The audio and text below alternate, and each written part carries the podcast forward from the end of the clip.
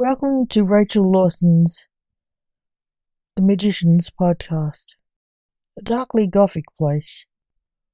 Without further ado, I bid you adieu. Lancelot and the Star Dragon. Sir Lancelot once fought a dragon, strong and handsome man in his youth. He could fight it without the baggage of age to make him slow and lagging.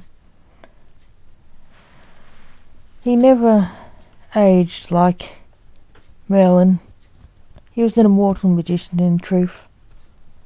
He grew mellow with age, Lance. A millennium passed, and he had a family. Forgetting the days of old, his daughter, in ages to come, found a dragon by chance. He feared the dragons of days gone by. On it, living with them, living with them. He was not totally sold. After all, it accidentally burned down his home.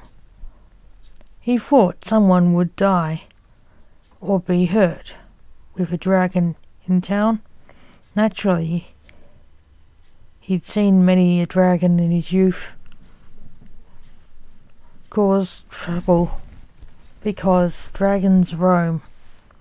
When she took the dragon to school, she told him, she asked, Why did you f- frown? She did not understand it was wrong. He tried to explain how dangerous dragons were. His daughter just ignored him. He did sing a song.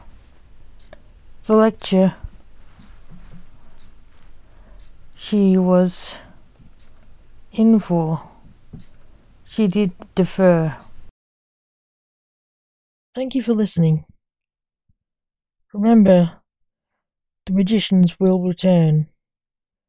So keep an eye on this site if you like the stories and poetry.